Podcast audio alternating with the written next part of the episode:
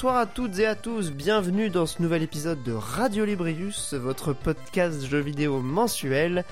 Bienvenue, bienvenue, et avec moi évidemment il y a la team historique, et la team historique composée de Mikael, bonsoir Mikael, Bonsoir. et de Monique, il est là aussi. Bonsoir. Eh ben ça fait plaisir de vous retrouver en ce mois de juin 2022. Euh, et qui dit mois de juin, comme je le disais dans le bonus euh, précédemment enregistré, euh, dit E3. Sauf que cette année, euh, pas d'E3, mais un Summer Game Fest euh, qui a été euh, joyeusement entamé par Sony avec le State of Play. Je sais pas si vous avez maté le truc euh, en entier ou vous avez juste vu des résumés. Déjà, pour commencer. Ah, j'ai juste vu des résumés, moi. Ouais, pareil. Mikael, j'imagine que t'as juste vu les trailers. Ah oui, non, mais elle est, elle est très très loin l'époque où déjà je considère que l'industrie avait de bonnes raisons de se hyper sur des événements du style, mais aussi où moi personnellement je me prenais au jeu. Ouais, c'est un peu, je suis un peu en train de devenir un vieux blasé euh, comme vous. Euh, c'est un peu l'épiso- l'épisode de la blasitude à pas mal de d'égards, vous verrez. Ah, après, Même je suis pas si- si blasé que ça, ça dépend des, des conférences. Ça dépend, ça dépend pourquoi. Il y a effectivement, Nintendo quand il y a un Direct, Nintendo Direct, bah on est voilà. là. Ah ouais, attends, euh, On est vous- là. Vous, réussissez, à- vous réussissez à vous hyper pour un skin euh, parmi 350 dans un jeu de baston moyen, donc euh, Mais c'est pas des skins, c'est des nouveaux personnages. Non, il y a des skins aussi dans Smash, c'est vrai. Ouais, il y a- il y, a le skin de Undertale qui était plutôt stylé en plus. Il y a un skin Goemon. Pff, fantastique. Oui, c'est vrai. Il y a des, il y en a des dizaines. en alors plus, je confirme, euh, vous êtes pas blasé hein, là. Ah non, quand il y a Nintendo dans l'histoire, il Bah faut oui. qu'on tienne ce, ce- cette réputation de podcast euh, Nintendo. N-Sex. Ben un peu ouais. Euh, mais puisque là on est euh, sur Sony, on va quand même essayer de d'être objectif. Hein. C'est l'objectivité journalistique dans Radio Librius. On garde cette idée-là et cet idéal aussi euh, dans le dans le viseur. Euh, commençons avec euh, pas du tout le State of Play, mais Sonic Frontiers, tiens, Ah, Puisque ça fait partie. Voilà, l'objectivité journalistique. Euh, Sonic Nier Automata, un peu, euh, je sais pas ce que vous en avez pensé, euh, c'est hyper mélancolique avec cette musique. euh, le trailer était quand même, était quand même un peu bizarre. Sonic en monde ouvert, Sonic en 3D. euh, Ah, Voilà. Plus que Sonic dans un monde ouvert, et c'est, je reconnais que c'est Sonic dans l'Uncanny Valley surtout. Parce que pour la gueule de Sonic, tu veux dire Alors, Sonic posé sur cette map, ça fait très bizarre. Ah, ouais, je ouf. suis assez d'accord. Ouais. je suis pas le seul à tiquer quand même. J'ai l'impression tu de prends voir Nier un- Automata, tu mets Sonic dedans, quoi. Ah non, mais j'ai l'impression de voir un mode de merde en fait. Pareil. J'ai l'impression que c'est un truc ajouté par les fans. Bah, c'est ce, c'est ce qu'on disait, ça ressemble à, à, à tous ces trucs, euh, ce qu'on voit sur YouTube, genre Ocarina of Time refait sur Unreal Engine 5. euh, Exactement. Il y, y a un peu ce rendu-là. Et a priori, c'est un vrai jeu. Hein. C'est pas une démo technique ou une vidéo YouTube. Euh, du coup, bon, bah, ça sort cette année, il me semble aussi. Je, on est pour le coup dans ce podcast, vous le savez, hein, euh, les auditeurs et les auditrices, on n'est pas particulièrement fan de Sonic. Oh, Alors, elle t'abuse. je Eh, tiens quoi à dire, bah ouais, moi je tiens à dire pas- que voilà. c'est la vérité. Non, moi je suis Sonic curieux, les fans de Sonic, je Sonic suis là. curieux. Les, fa- les, les amis de Sonic, je suis votre ami, mais voilà, je sais euh, garder un regard critique. Alors, est-ce que je peux votre donner euh, mon, mon analyse de, de fanboy Sonic, il faut bien dire, mais qui sait rester objectif? Tout à fait. Alors, en toute objectivité, euh, et vraiment, tu l'as dit, c'est c'est le maître mot du podcast, je dirais que euh, ce Sonic Frontiers repousse les limites du jeu vidéo en réussissant un exploit plutôt rare, c'est d'avoir un truc à la fois fade et consensuel comme le fond d'écran de Windows XP, tout en parvenant à garder le mauvais goût de Sonic. Et ça, il faut le dire, c'est une belle performance. Ah, c'est un Donc, tour de euh, force même. Donc moi, je suis bluffé. Sonic Ouais. ne cessera euh, jamais de me surprendre. Ouais, je, je te rejoins complètement là-dessus. Une Euh, pomme ça a l'air avec assez un, incroyable. une pomme avec un serpent, avec un serpent dedans. là. non, jamais. Mais mais ici ici c'est que du sérieux. C'est que de la Euh, bienveillance. Non, Tout à fait, que de la pour- bienveillance pour pour, être- Sonic. Pour être un peu honnête, euh, je sais pas où ils vont avec. Euh, il faut reconnaître que c'est audacieux. Je- bah ça, Sonic, c'est audacieux, ouais. Clairement. Et même Sonic dans un open world, c'est, ça sonne vraiment comme une mauvaise idée. Néanmoins, ils vont là-dedans. Je, et, et il faut reconnaître un truc aussi à la Sonic Team et globalement à toute l'œuvre de Sonic, c'est que quand même, ils ont pas peur des partis pris dans cette, dans cette série. Voilà. Euh, à voir si l'essai sera transformé. Euh, voilà. Ça, c'était le. Voilà, je suis objectif. Mais Ouais, je pense que tu défends un peu le truc euh, par avance, euh, sachant que le jeu a quand même des chances d'être pas mal Alors, euh, si je peux- défoncé. Si je peux me permettre, ils ont tenté. Ils ont que fait de tenter des trucs avec euh, Sonic. Ils savent pas quoi en faire depuis toujours. non, mais évidemment, euh, c'est un jeu qui et- à la base n'existe que pour dire, eh, regardez, on peut aller vite, quoi. Donc évidemment, euh, en 2020, euh, compliqué. Ouais, mais. Ouais, mais ils ont, ils ont tenté des trucs Shadow the, Shadow the Hedgehog. D'accord, c'est pourri, mais il faut reconnaître que euh, ils ont tenté un truc, quoi. Mais est-ce que Je- je... en, en vrai, si j'arrête de troller, euh, je vais donner un avis, mais qui est très très sérieux. Il y a un truc que je trouve dramatique sur cette séquence de gameplay, c'est qu'en dehors des moments où il prend des bumpers et où il accélère, je trouve le jeu horriblement lent, mais genre plus lent qu'un jeu moyen. Je Ouais, sais pas si vous bizarre, voyez ce que je veux dire. Ah, je trouve, je trouve que la sensation de vitesse c'est plutôt bien rendu, au contraire. Ah, moi, je le trouve, Euh. mais horriblement mou du genou quand il escalade cette espèce de tour de pierre. Là, il y a un moment il se retrouve Ah, contre un mur. mais, Et, mais ça, et il galère, et même quand il prend ses virages et tout, enfin, t'as Ah, aucune ça, notion le- de vitesse. Ça, c'est le côté, euh, euh, c'est le flow euh, accordéon de Sonic, tu sais, où effectivement, t'as des sensations un peu grisantes et des passages un peu plus frustrants, un peu plus, qui nécessitent un peu plus d'adresse. Et euh, tout, euh, tout le talent des, euh, des, des bons Sonic sont ceux qui arrivent à, à bien manier ça.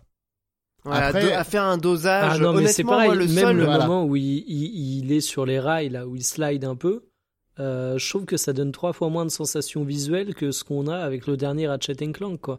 C'est Ah c'est mais triste. clairement, puisqu'on est sur ce genre de comparaison, en vrai, euh, pour moi, un Sonic 3D dans ce style-là, c'est de, du côté de Ratchet, parce que en vrai, le truc des rampes qu'on voit dans le gameplay, il y a ça, mais vraiment littéralement dans Ratchet Clank euh, Rift Apart. Ouais, Et euh, pour le coup, a- la sensation de vitesse, elle est présente dans ces moments-là. Il y avait ça dans les Sonic Adventure aussi à 20 ans, hein, quand même. Ouais, mais la Voilà. sensation de vitesse, elle est pas au rendez-vous. Enfin, je trouve personnellement qu'on n'a pas cette sensation. Mais par Euh, contre, c'est vide. Mikael Enfin, là-dessus, Faut, euh. faut le redire, hein, la map, euh, on, on dirait un, on dirait un parc d'attractions au défense- milieu d'un, d'une prairie euh, Bah, sans âme. sur une planète déserte, ouais. Ma, ma, ma défense a des limites, hein. là je reconnais. Hein. Non, mais vraiment, enfin, Mais- je crois que c'est Olbius. T'as parlé de, t'as dit c'est pas une démo technique, mais ça a une gueule de démo technique, mais terrible. Ouais, et encore euh, démo technique euh, d'il y a 10 ans, parce que oui, vraiment non, le rendu est pas non plus. C'est pas incroyable, oui, non, mais dans le sens où euh, on, est allé on est allé aux pratiques, quoi. Genre, regardez, on a mis de la végétation parce qu'on peut la faire, on a mis une cascade parce qu'on peut la faire, mais en soi, euh, c'est, en fait, c'est ce que je disais en off avant qu'on commence le podcast. J'ai l'impression de voir un, Death Stranding, euh, mais euh, mais involontaire. C'est-à-dire que le côté grandes étendues vertes et vides dans Death Stranding, ça raconte quelque chose. Il y a une ambiance qui s'en dégage. Je trouve ça fabuleux. Bah, la lenteur Sonic- aussi, elle, elle a du sens. Voilà, bah Sonic, t'as repris les mêmes environnements, mais t'as enlevé tout le charme et, euh, et en fait, tu donnes aucun sens au fait que ce soit vide. Mais Ouais. c'est articulé autour de trucs qui sont incompatibles, en fait, je trouve. Cette idée de contemplation, cette idée de d'exploration, elle est incompatible avec la promesse de vitesse, qui est pour moi une logique euh, assez euh, arcade et, et fun que tu retrouves dans des jeux beaucoup plus scriptés. Mais Enfin, justement, le- c'est ça, ouais, c'est ça toute l'essence- l'antagonisme. C'est ça toute l'essence de Sonic. Et ben, toute l'essence de Sonic, elle, elle fonctionne pas euh, pour moi, en tout cas, ça, ça marche pas. Le, le dernier truc que je voulais aussi mentionner, c'est merde, j'ai perdu mon idée. Euh, Sonic Mania, moi, je l'avais, j'avais fait ça euh, du coup sur Switch. C'était le seul que j'ai à peu près euh, apprécié. Et c'était justement dans les moments où c'était de la plateforme un peu plus classique que je trouvais que le jeu était, était très bon. Voilà, j'ai retrouvé ce que je voulais dire. C'est que sur ce gameplay, en réalité, je vois l'idée de faire un truc dépouillé, sans interface, pour montrer, oh là là, regardez les grands espaces. Mais en fait, on comprend rien à ce qui se passe dans ce jeu. Enfin, je sais pas vous, mais le truc Ah dure bah si, combien on 10 comprend minutes bien. Ah, si, pour le coup, je trouve qu'on comprend, ouais. On comprend super bien. Tu déambules Non, mais ce dans que je veux dire, plaine vide et puis après t'as une tour où il y a de la plateforme à faire dessus, quoi. Ouais, mais c'est quoi les objectifs? C'est quoi le, le contexte? Bah, Enfin, c'est un open world, il y a des tours, voilà. ok. Ah oui, non, oui, ok, je, C'est je comprends si tu ce veux, que moi, c'est. En fait, Genre, il te balance ça et t'as pas du tout de contexte, t'as ça rien en manque fait. d'enjeu en fait. Euh, on, on aurait dû te mettre ne serait-ce qu'un mini boss sur la map à la fin ou Je- effectivement, il y a très peu d'enjeux. On a l'impression d'être dans un mode bac à sable d'un jeu. À quoi Ah. bon En fait, c'est ce que je me dis, c'est à quoi bon? Vous auriez, vous auriez euh, voulu voir euh, une scène d'amour endiablé avec un humain et Sonic, c'est ça. Une belle cinématique avec Jim non, Carrey, mais tu vois, un truc tout con, mais euh, un script? par exemple, ouais. Ouais, Comme euh, disait Mikael, un enjeu. C'est-à-dire, enfin, je sais que les, les- y a tous les joueurs n'ont pas besoin de ça pour, euh, pour se motiver, mais si tu veux, moi, un jeu, il faut qu'il y ait de l'enjeu, un minimum. Euh, sinon, ça, ça marche pas, tu vois. Si c'est Oh. juste, moi, Oh on, me, on je- me donne Minecraft, je me fais chier à, à mourir. Je, je trouve vous, vous forcez un peu là tout ce qu'il voulait c'était montrer à quoi ressemble le jeu après voilà il y aura des story trailers je pense là durant le mois qui arrive euh, on va voir un peu plus euh, les enjeux qu'il y, qu'il y a derrière là l'idée c'est juste de dire de montrer voilà Sonic en open world à, à quoi ça ressemble globalement euh, c'est ça c'est une plaine vide et on va rejoindre des niveaux quoi Ouais, c'est malheureusement. euh, Espérons que le scénario là. Sonic. Ce sera ma conclusion. Eh ben, on espère, on espère ça effectivement. Euh, je, je vous propose de passer à la suite, euh, puisque je prends en même temps mes petites notes sur le, le State of Play. On va enfin en parler. Euh, quelques grosses annonces quand même. Le remake de RE4, on s'en doutait à peu près. oh ça avait Euh, été la- son existence avait été confirmée par contre je crois pas qu'on ait plus d'infos sur le studio de développement parce qu'il y avait eu un petit twist autour de ça Ah ouais, j'ai pas suivi ça non plus. Mais il me semble, euh, no- normalement, ça devait être M2. Alors, pas le M2 qui font les jeux en émulation, un autre M2. Celui avec des anciens de Platinum qui sont eux-mêmes des anciens de Capcom, qui avaient Ouais. fait le remake du 3, pour le coup. Ok.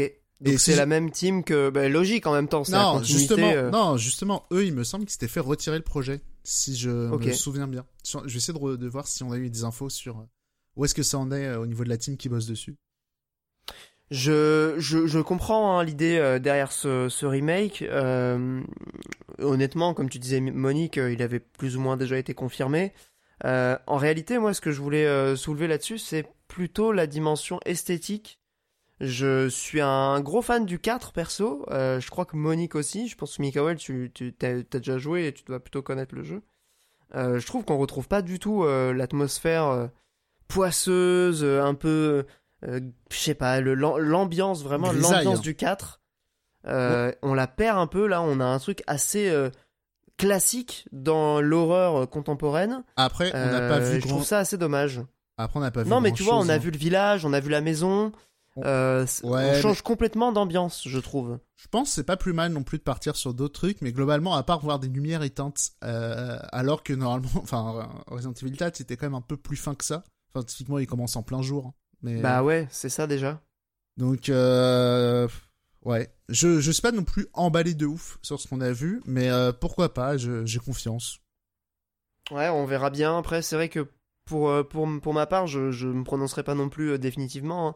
Mais euh, je, au dire de, des quelques interviews que voilà, j'ai pu trouver sur le jeu, notamment le fait que il voulait rester fidèle à l'esprit de, l'histoire originale, mais quand même s'en affranchir par certains aspects, etc. euh, j'ai un peu l'impression qu'on est pas tout à fait sur le même euh, sur la même idée que les remakes du 2 et du 3 qui étaient vraiment des réinventions de, but en blanc, de la cave au grenier. Là, on va être sur une espèce d'entre-deux, j'ai l'impression, qui, qui, est un peu, qui est un peu bizarre, en fait. euh. tu vois ce que je veux dire? C'est un jeu qui est plus proche de nous, en fait, qui est déjà ressorti sur pas mal de pense- plateformes. Ouais, mais non, je pense au contraire, celui-là, ils vont beaucoup plus le changer que le 2 et le 3. hein. 2 et le 3, ils ont, c'est des jeux assez proches, hein, globalement. Ouais, alors le 2 et le 3, les remakes, tu veux dire? Oui, mais les 2 et 3 c'était assez proches des originaux. Là, je pense pour le 4, ils vont euh, au contraire. En je termes pense- de gameplay, c'était quand même méga différent. Enfin, on est Ah, plus je sur la même je caméra. parlais on pas plus- du pas je parlais pas tant du gameplay que euh, de, de tout ce qu'il y a dans le jeu. Globalement, tu suis pas mal le même déroulé. Alors ça, Euh. oui, mais comment ça se joue, c'est très différent, quoi. Ouais, mais je pense le 4, là, ils vont pas mal changer le déroulé, hein, à mon avis. Alors sur le déroulé, oui, mais là pour le coup, je voulais plutôt axer sur la dimension ludique, enfin le, le- le côté systémique. Ah, Euh, je sais pas s'ils vont garder, euh, tu vois, le, le- le- le système de viser pour, enfin s'arrêter pour viser. euh, non, ça c'est les- sûr que non. Tu vois des éléments et, et- et ça fait quand même partie de l'essence du jeu. Tu Ouais, retires mais- cette euh, cette Ouais. dimension-là, tu casses le jeu en fait. Je suis entièrement d'accord, c'est pour ça que je pense qu'ils vont beaucoup le changer. Faudra Voilà. voir, ouais. Ouais, pardon. Je je suis pas hyper confiant, mais on verra. on verra bien. Con- Confiant, mais bon, euh, pourquoi pas. Ok. euh, dans les autres, je pardon, je suis désolé. J'ai avalé de, travers. Dans les autres jeux annoncés, euh, bah évidemment, enfin plutôt montrés pour la première fois, un peu le clou de la conférence, c'était évidemment FF16. FF16, euh, je crois que Mikael, ça va un peu plus lui parler qu'à qu'à Monique. Je suis méga chaud, perso. Euh, J'ai vu qu'il y avait des réactions un peu mitigées hein, sur, euh, sur les réseaux. Euh, les gens reprochant notamment l'occidentalisation un peu assumée de, de la série.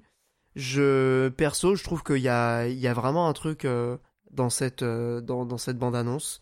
Ça donne vraiment envie. je trouve que le- les persos ont une sacrée gueule. L'univers a l'air vraiment très stylé. Enfin, en tout cas, perso, moi-même, le gameplay me hype. C'est vous dire si le, je suis confiant sur le projet. Euh, je sais pas ce que t'en as pensé, toi, Mikael. euh, Est-ce que ça te chauffe euh? Ça a quand même l'air d'être The Witcher 3 fait par des Japonais, quoi.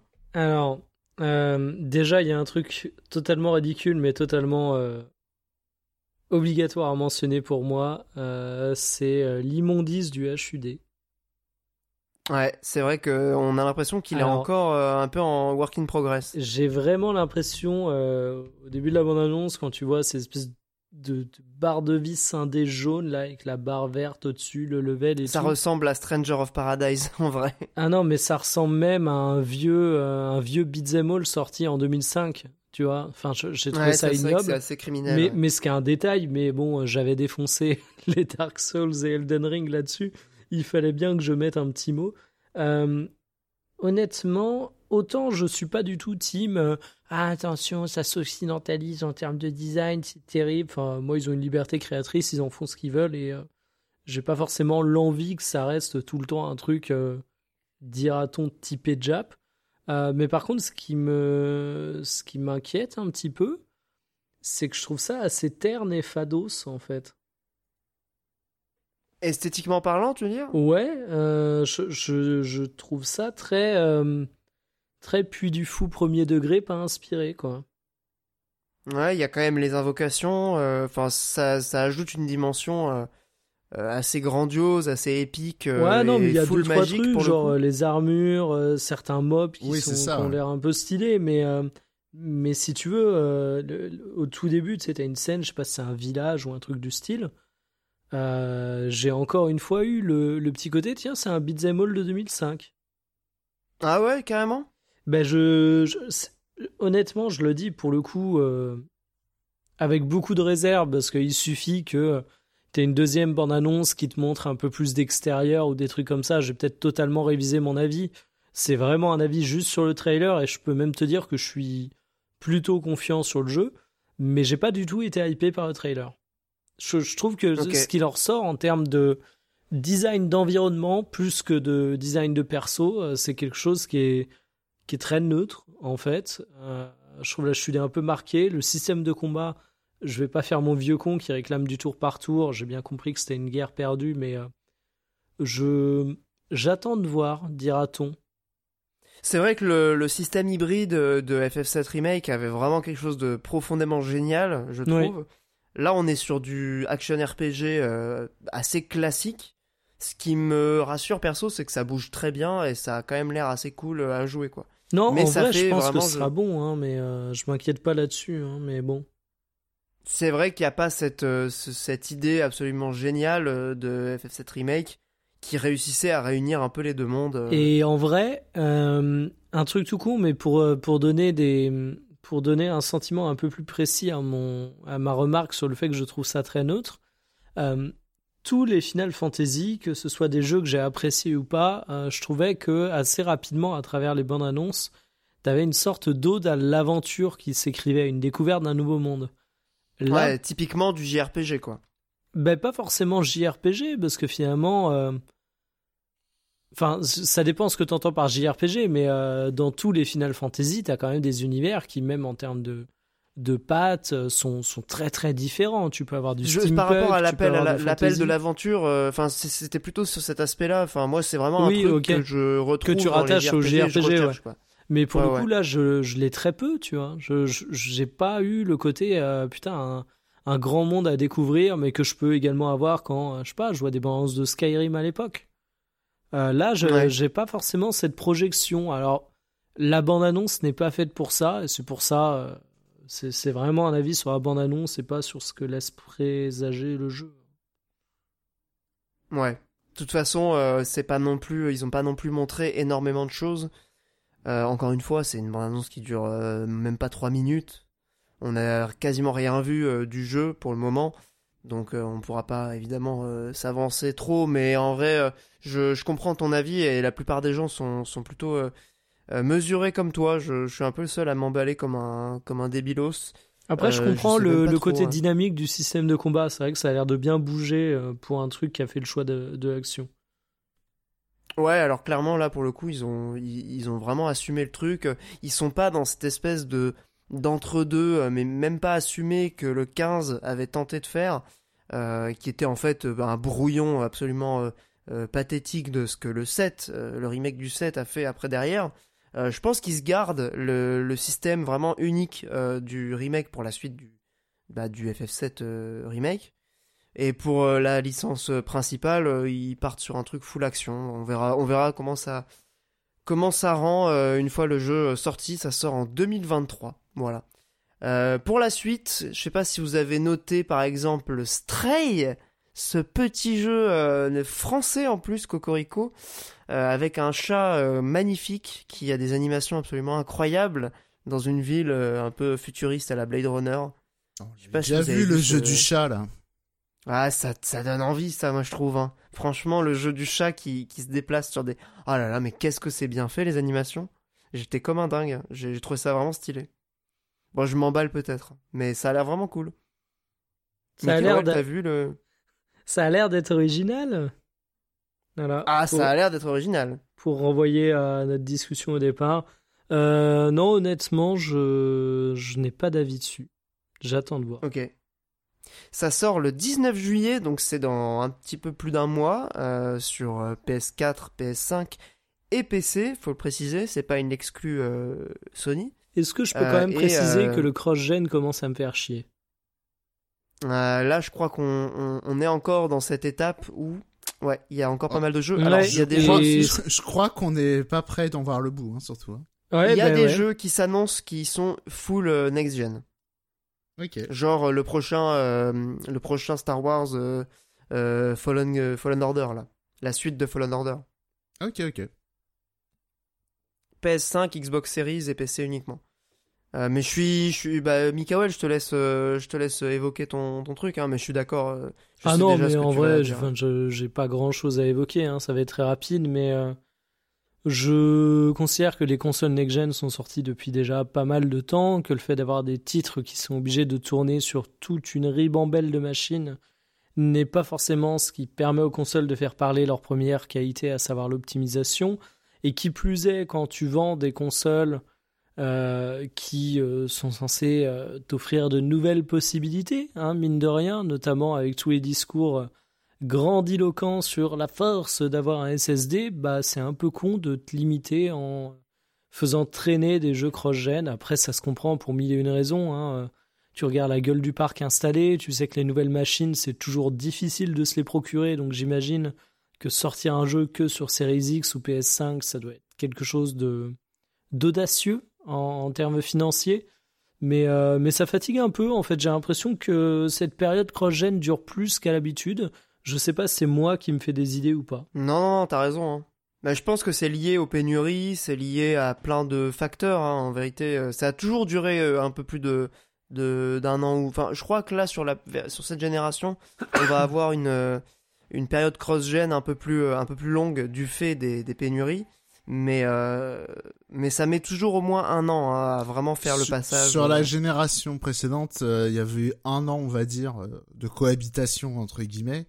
dès la deuxième année, c'était finito. Hein. Ah, c'était complètement finito. Ah, c'est la PS5 qui a bientôt deux ans, quoi. ouais, un an, bah, et, demi, ouais. On va bah, dire bientôt deux ans. on va dire on va dire fin 2015, euh, des jeux qui sortaient sur PS3 et euh, PS4, c'était de l'ordre, euh, pas de l'exception, mais il y en avait pas tant que ça, quoi. Il y avait MGS5 et Tomb Raider, quoi, sur la fin d'année, si je me souviens bien. Ouais, parce que c'est aussi des jeux qui ont un, temps de développement assez long, qui avaient été commencés sur les, générations précédentes. Donc je pense qu'il y a des voilà, il y a des cas comme ça où tu pourras vraiment inévitablement pas passer à côté du cross-gen. Mais, euh, mais cette fois-là, j'ai l'impression que c'est presque la norme. Et les exceptions sont plutôt les, jeux, euh, les jeux exclusifs. Euh, et ça se ressent, tu vois. Typiquement, euh, on évoquait Horizon dans, dans le bonus, qui était même présenté comme une démo technique. En vrai, je trouve que le jeu, il est quand même... Enfin, il est magnifique, évidemment, hein, mais tu, tu, tu ne ressens pas cette, euh, ce passage que j'avais trouvé vraiment assez ouf dans, par exemple, Returnal ou même dans euh, Ratchet Clank. Bah, Ratchet, Euh, oui, tu pour moi, le c'est l'excellent euh, exemple. Parce que Ratchet, t'as tout. Ils te l'ont vendu aussi comme euh, le jeu qui exploite le SSD grâce à leur portail qui te change d'environnement tout de Eh suite oui. sans que t'aies de chargement. Alors, c'est anecdotique, mais t'as vraiment le côté features de fond. Qu'on juge intéressant ou tout, pas. quoi. T'as le côté également technique où, euh, oui, Ratchet met une claque aux jeux PS5, hein, Ouais, clairement. ouais. techniquement. Mais euh, Après, la DA, c'est voilà, c'est un autre oui, débat. Oui, des non, on parle que de hein. technique. euh, Là-dessus, oui, euh, tous les avis, euh, tous les avis circulent, mais c'est un, un bon jeu qui montre les différences entre ce que tu as en, en cross-gen jusqu'à jusqu'à la fin, jusqu'au dernier moment où tu peux tirer encore un peu des machines, et les jeux qui, au contraire, assument d'être des porte-étendards. Ce qui était pourtant ouais. censé Après, être Horizon. Mais bon. Ouais, ouais, complètement. Euh, sachant aussi que il me semble que la PS5 a dépassé les 20 millions euh, il y a pas très longtemps, Euh, mais qui sont encore dans ces problèmes d'approvisionnement. Visiblement, ils en sont ils sont loin d'en être sortis.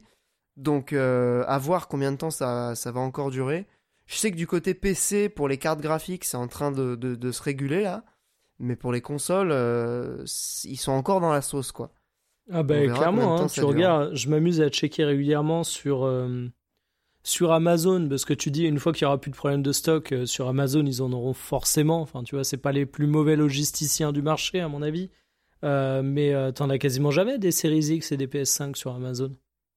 Même des séries X, hein, c'est super dur à trouver. hein. Ouais, ouais, les deux, en fait t'as des, bah, des séries S. Ouais, alors ça, évi- évidemment, euh, tu, bah, tu vas à la Fnac, il y en a aussi. hein. Oui, non mais c'est pour dire, encore une fois, c'est pas pour dire Amazon c'est bien ou autre, mais euh, c'est une telle taille d'acteurs que je pense que c'est assez représentatif du marché, quoi. Oui, bah oui, oui, complètement. ouais. Bah, la série S, euh, elle a pas de problème de stock parce qu'elle se vend pas, quoi. C'est aussi simple euh, que Je ça. serais hein, curieux de voir vrai. les chiffres. J'en ai aucune idée pour être honnête. Franchement, je sais pas. Je... Parce qu'avec le Game Pass, je trouve que c'est une belle promesse. Enfin, c'est c'est pas Alors une oui. machine. Inintéressante. Non, mais je suis d'accord avec toi. hein. Franchement, euh, si j'avais pas de PC, euh, why not quoi? C'est vraiment le côté euh, boîte à Game Pass euh, pour euh, pour euh, pour jouer uniquement euh, au jeu, parce qu'il n'y a pas de lecteur disque. hein. on rappelle aux auditeurs, aux auditrices, c'est une euh, console full des maths. Euh, si tu la prends, mais sans ambitionner d'acheter des jeux derrière, why not? Euh, Ça peut être intéressant. Et sans Maintenant, écran 4K euh, aussi. Ouais, c'est vrai qu'elle c'est- pas trop des- la 4K. Ouais. eh ben, alors Ouais, là-dessus, euh. Je suis de plus en plus mitigé parce que regarde, euh, sur PS5, tu vas acheter ton Horizon. Eh ben, ton Horizon, soit tu le joues en mode fluidité, et je vais être honnête, le jeu rame, et pourtant je suis pas un apôtre du 60 FPS, vous le savez. Soit Là, tu t'as joues... de la 4K. hein. Oui, mais, mais... Mais- le jeu rame, donc tu vas pas jouer comme ça. Euh, à moins que tu sois vraiment masochiste, tu vas jouer en mode fluidité. Et en mode fluidité, t'as pas de la 4K. Hein. Ah bah non, non, c'est de, de la 1440. euh, ouais, donc au final, c'est pour ça. ouais. Tu Ouais, veux ouais. dire que la 4K, les jeux ne sont pas prêts? Oui, je suis d'accord. Bah, non seulement les jeux ne sont pas prêts, mais en vrai, euh, c'est une promesse qui a 10 ans et qui est toujours pas tenue, quoi. Donc, euh, Oh, Peut-être pas 10 ans, tu forces, mais. bah attends, euh, ça a apparu quand les premiers écrans 4K Ça fait un Si, moment quand même. Ouais, il y a à peu près 10 Après, ans, mais on- n'est pas tous bourgeois Même comme toi, Albius. On n'a pas pu acheter un écran ça, 4K parce à que- 8000 euros à la sortie. C'est ce que J'ai j'allais toujours, dire. j'ai toujours pas d'écran 4K, moi. Ah Mais merde, j'ai pas fait ma monde. blague. Il n'y a pas tout le monde qui est encore équipé d'une euh, télé 4K. euh, Bah oui, Déjà. et en plus, euh, la 4K, ça justifie aussi euh, à partir d'une certaine diagonale et euh, ouais, enfin d'un certain angle entre la diagonale et la distance que tu as par rapport à la télé, quoi. Dans vos Ouais. appartements parisiens, vous prenez du 720p, ça suffit, hein, messieurs. Bah non, justement, Mm. l'inverse. Plus t'es Ah mais non, loin, merde, mieux, mais quel con Plus Ah faut une oui. haute Bah oui. définition, ouais. Ah, la balle Juste- dans le pied. Oui. Mais justement, à Paris, les gens sont riches, donc tu vois, ils peuvent se permettre Eh, d'avoir des c'est vrai, il y a une 4K. certaine logique. Alors que tu vois, moi, j'ai... euh, le souci des écrans 4K, c'est que ça prend euh, encore plus de place que les télés euh, 1080. Alors que dans la France du Edge, voilà, tu télécharges les jeux dans des qualités mienne moindres. Bientôt, je déménage samedi, disons-le clairement. Ouais, c'est vrai que tu vas arriver dans Eh, cette sauce je, euh, de la je n'aurai pas la fibre. Elle est prévue pour 2022, mais moi je mise sur été 2023. Et j'aurai, alors pas de la DSL, du VDSL. Donc c'est un petit peu Ah, mieux en théorie. Mais, Mais, voilà, euh, comme- je, mais je dans serais ton- parti dans- team, euh, on joue ce soir. Ah non, j'ai une mise à jour. et du Aïe coup, aïe aïe. et du coup, c'est là- à ce moment-là où, dans son immense salon, euh, qu'aura Michael, il pourra jouer à la Switch suffisamment loin pour dire, ah, c'est quand même pas mal. Ah, c'est super beau. hein. C'est quand même con rem- que j'ai pas mes lunettes parce que je vois rien, mais Ah, bah, putain, c'est c'est quand même pas mal. Ah, mais pas de lunettes, la Switch, euh, t'as le mode 4K intégré. Ah bah oui, mais les gens râlent qu'il n'y a pas de mode 4K, mais il y en a un, c'est juste qu'il faut savoir, il faut savoir euh, filouter. Moi, j'avoue, ça m'arrive des fois. Je joue à un jeu sur PC, euh, donc sur mon salon, donc assez loin de la télé. Et puis, il y a un moment où je me lève, je me rapproche un peu de la télé. Et après, je vois le jeu, il est dégueulasse, tu sais, j'ai pas de choses options graphiques. Et genre, je me rends compte, mais des heures et des Ah, heures. mais avoir joué. l'anti-aliasing naturel, c'est beau. Ah, bah, la réalité, hein. Je crois que c'était Deathloop où ça m'avait fait ça. Ou, euh, Et tu joues en quelle résolution? Je crois en 720. Ah ouais, mais il te- ouais. pourquoi il te le met automatiquement en 720 déjà? C'est un problème?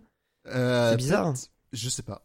Mais il me l'avait. euh, Enfin voilà, c'était c'était assez drôle parce que quand je me suis rapproché, vraiment, je me suis dit, oh, c'est dégueulasse. Eh, Et mais sur mon canapé, je voyais pas la diff. c'est le dernier Sonic en fait. Oh mon dieu. Aïe aïe aïe. Mais ça me l'a Euh, fait sur beaucoup de jeux, hein, ça, euh, principalement sur Switch, on va pas se mentir. Autre annonce qui va faire plaisir à Monique, euh, Ah. The Callisto Protocol, donc euh, un jeu Excellent. exclusif, un jeu exclusif euh, à Sony. en fait, pas du tout, non, il sort sur Xbox Series aussi. Je sais pas pourquoi ils ont montré ça dans le dans le State of Play, mais en tout cas, c'est un survival créé par le même gars qui a fait Dead Space. Et on sait euh, l'amour que Monique porte à Dead Space. On en a Bah, déjà bien parlé dans le bonus Alors après, que vous faut retrouverez préciser, sur Patreon. faut préciser, moi Dead Space, c'est surtout le premier. Et euh, voilà, voir un retour aux sources, euh, vraiment, ça me fait plaisir. Ah bah je suis très content de te l'entendre dire. Les auditeurs pourront aller s'abreuver de, de ta magnifique chronique sur Dead Space dans le bonus. Euh, et non, plus sérieusement, ça ressemble de ouf à Dead Space hein, en vrai. Ça sort le jour de mon anniversaire en plus, le 2 décembre euh, de cette année là. Quelques, quelques semaines avant ou après Dead Space euh, Remake, donc on verra. Euh, mais euh, bon, voilà, c'est c'est pas une. euh, Enfin, je sais pas, Mikael, si t'as des trucs à dire dessus, mais moi, c'est pas un truc qui m'a non plus euh, subjugué. Non, en vrai, euh, sauf rare exception, euh, jeu qui fait peur, ça me fait peur, j'y joue pas. Merci. ok, d'accord. Euh, bon, bah, on passe à la suite. Euh, Street Fighter Non. Splatoon Ah, qui sort l'année prochaine, en J'ai cru que 2023 t'as- du coup. j'ai cru que t'allais le squeezer. Ah bah non, évidemment, Street Fighter, Street Fighter Splatoon euh, avec euh, avec un personnage incroyable, euh, donc qui s'appelle Luke, je crois, le, le héros, qui est méga random, je trouve. Heureusement, il y a l'autre qui fait du breakdance, qui est un peu plus un peu plus stylé. Euh, donc pour l'instant, on a vu quatre persos, Luke, euh, Ryu, évidemment. Après, il y a eu Euh, un leak. Euh, Il y a eu un leak de tout le casting là aussi, hein, faut en parler. hein. J'ai pas vu le leak, donc Ah. euh, vas-y, vas-y, euh, spoil tout, hein, je, je te laisse, euh, je te laisse Ah non, dire. mais t'as cru que je connais tous les persos? Enfin, en plus, si, je les connais. Mais bref. Euh, non, non, Street Fighter 6, pourquoi pas? Voilà. Bah, surtout que ça a l'air vachement plus ouvert sur les débutants. J'ai l'impression qu'ils ont vraiment voulu euh, accueillir euh, des nouveaux joueurs euh, Ouais. avec un mode euh, Alors, un peu solo, tu vois, un mode euh, exploration. alors le, mode, le mode solo, il y en avait déjà un. C'était une catastrophe dans le 5. Ouais, euh, mais ouais. en mode voilà. euh, scénarisé et tout, machin. Euh, c'était c'était assez. Enfin, bref, c'était de la merde. Euh, mais le, non, le, le truc de Street Fighter 6 aussi. Alors, j'ai pas bien vu. Enfin, j'ai pas vu c'était euh, des infos officielles ou c'était des rumeurs. Mais apparemment aussi, ils vont revenir à quelque chose de beaucoup plus clair euh, au niveau des barres. Parce qu'effectivement, c'est vrai que Street Fighter 5 avait trois barres à l'écran. euh, ce qui peut être un peu intimidant euh, pour, euh, pour des gens qui ne, qui ne connaissent pas. Même si en vrai, c'est pas hyper compliqué. euh, mais bon, je, je, je- peux comprendre que ça peut être un peu intimidant. Là, si j'ai bien compris, ils vont faire justement une barre où, euh, qui regroupe donc les super et les V-Trigger. Euh, Ouais. Pourquoi pas?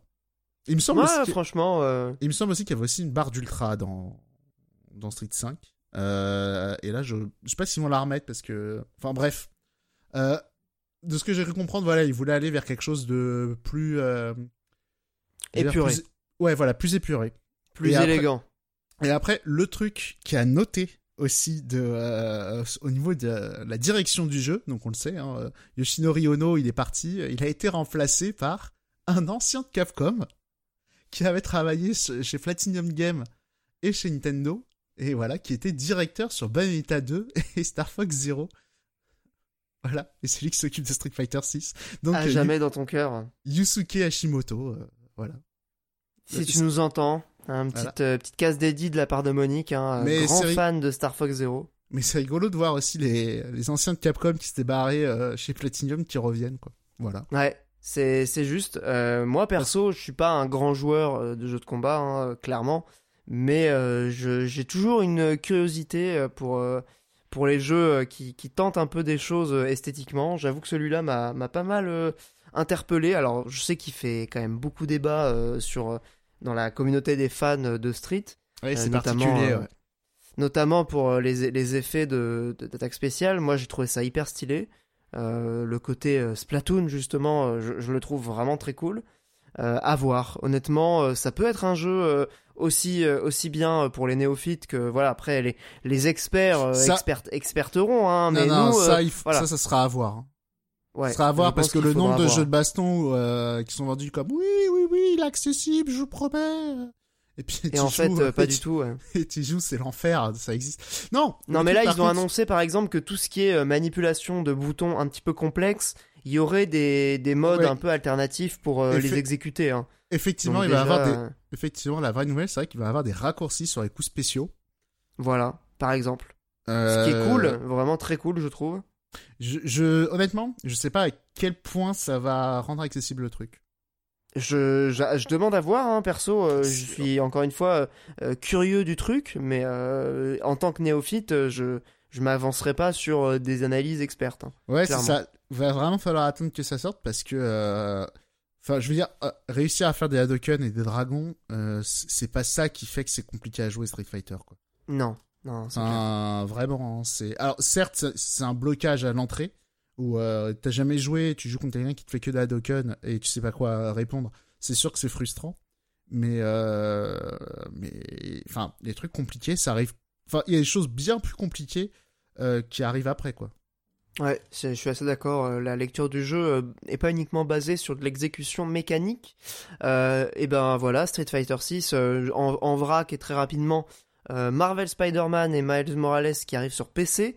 euh, ils en ont profité pour annoncer que la licence avait, annoncé, avait atteint les 33 millions euh, de jeux vendus, ce qui est complètement ma boule.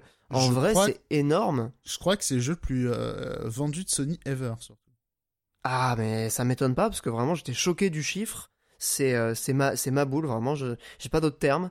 Euh, c'est c'est des jeux qui sont pas mauvais hein, clairement, mais je ne les attendais pas à ce niveau-là. Je savais que ça a été des jeux qui avaient bien marché, mais On euh, je sais pas le chiffre. euh, On sous-estime toujours la hype Spider-Man, c'est vrai. Ouais, Mais, On se rend pas je- compte à quel point. euh, c'est une licence extrêmement puissante, euh, bien mais plus surtout ouais, en jeu fait. vidéo, en fait.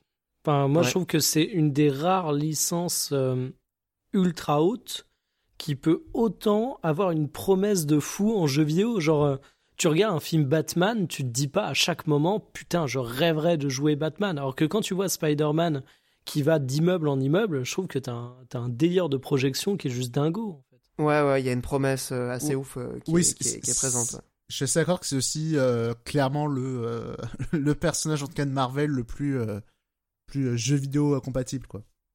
En plus, il faut quand même annoncer, enfin, il faut quand même avouer, pardon, que la team du coup de d'Insomniac qui a, qui a fait les jeux a mis vraiment le paquet sur cet aspect-là du jeu très précisément, hein, le côté euh, euh, exploration, enfin déplacement dans la ville. C'est un des trucs qu'ils ont probablement le plus staffé euh, en termes d'animation et tout. C'est un des trucs les plus cool à regarder, je trouve, dans le dernier Spider-Man, parce que en vrai, le reste, c'est un Batman Arkham. hein. Encore une fois, il y en a eu des dizaines et ça en est un de plus. Mais juste les déplacements de toit en toit, d'immeuble en immeuble, c'est un pur kiff. Et je pense que ça a fait beaucoup aussi pour euh, le succès euh, du jeu, quoi. Moi, j'ai bien aimé, hein, que ce soit Miles Morales ou. euh, Ah non, mais c'est des, de vrais bons jeux. hein, et euh, je trouve qu'il coche toutes les cases. En fait, il y a cette promesse forte, il y a la licence forte, il y a le fait que ce soit des jeux dans des genres qui sont ultra populaires, qui passent très très bien en visuel. Enfin, non, non, il y a bah tout. Hein, ça mérite son succès, franchement. Ouais, un succès vraiment extraordinaire. Euh, Season, le jeu euh, très joli, euh, mais qui sait, on sait pas trop ce que c'est en fait, qui sort bientôt là au mois d'août. c'est, il y a eu quelques bails sur le studio, hein, notamment des affaires de harcèlement, donc ça fait chier. mais le jeu sort bientôt et curieux, voilà. Tunique de ses morts, comme dirait Monique, sort aussi sur PlayStation. je sais pour qui pas aimé, hein. pour qui vous me faites passer Oui, disons que j'ai pas accroché, mais c'est tout quoi. Voilà, donc ça sort bientôt sur, sur PlayStation. Et je crois qu'on a fait le tour. Il y avait juste une petite surprise, euh, un jeu euh, animé euh, core qui s'appelle Eternights. c'est, on dirait, franchement, on dirait, comment il s'appelait ce jeu Scarlet Nexus, mais en violet. Vous voyez un peu le, délire? Ce que j'essaie de vous dire là?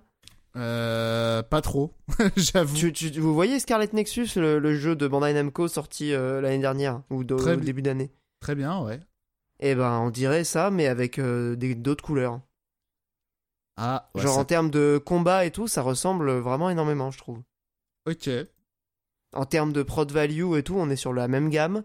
On est sur du double A un peu gonflé. Euh, euh, vraiment, je, ce jeu me fait énormément penser à, à, à, Scarlet Nexus, à ceci près que là, ils ont annoncé quand même une partie un peu dating sim. Euh, donc bon, à voir. C'est un mélange de jeux d'action de RPG euh, et de dating sim. C'est drôle parce que dans le genre Scarlet Nexus, mais en violet, il y a un autre jeu que tu détestes euh, qui est un peu dans ce registre-là pourtant. Quoi, Astral Chain? Bah oui. non, il est plus rouge que violet. Hein. Ouais, ah et oh, ça va, Jean-Claude Larue. Euh. C'est très parti. oh, bah.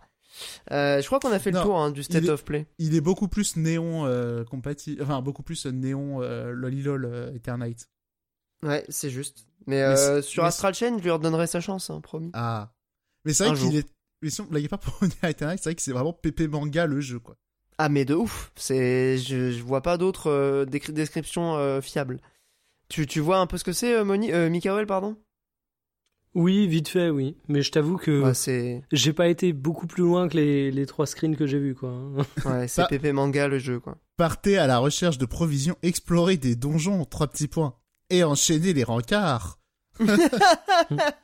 eh, on parlait de la nouveauté dans le jeu vidéo, des formules connues avec des petits éléments surprises comme ça, et bien voilà. Et ben voilà. Et en plus, en vrai, c'est, euh, ça a l'air vraiment très, euh, comment ça s'appelle, très euh, Persona 5 Wish quand même. Ah mais, mais elle est là la, révolution du JV, euh, Monique. La réalité, c'est vraiment. Euh... c'est ça la réalité. Atlus, ils sortent pas assez de jeux pour saouler tout le monde, donc du coup, il y a les autres qui font à peu près la même chose, quoi. Mais d'ailleurs, ils sortent un jeu bientôt là, euh, la, suite de Soul Hackers. Exactement. Voilà. Et eh ben, c'est cet été, je crois, ça sort dans un mois, un truc comme ça. Euh, mois d'août, je crois. Ouais, voilà, donc dans deux mois. Euh, donc le, euh, voilà. Le pauvre, il sera totalement balayé par Xenodieu, euh, évidemment. Évidemment. Malheureusement pour lui. Je, en plus, franchement, moi, le, la DA m'attire pas des masses sur la suite de Soul Hackers. Mais bref, c'est un autre débat. C'est particulier. C'est un, autre sujet que nous n'en entamerons pas maintenant. Je crois que je ne suis plus capable d'articuler. On va passer à la partie chronique jeux vidéo et vous allez voir, il y a du lourd ce mois-ci avec Stardew Valley, avec Lego la saga Skywalker, attention, avec V-Rising. Bon, là on est sur du, jeu un peu plus sérieux. Euh, juste après la petite musique.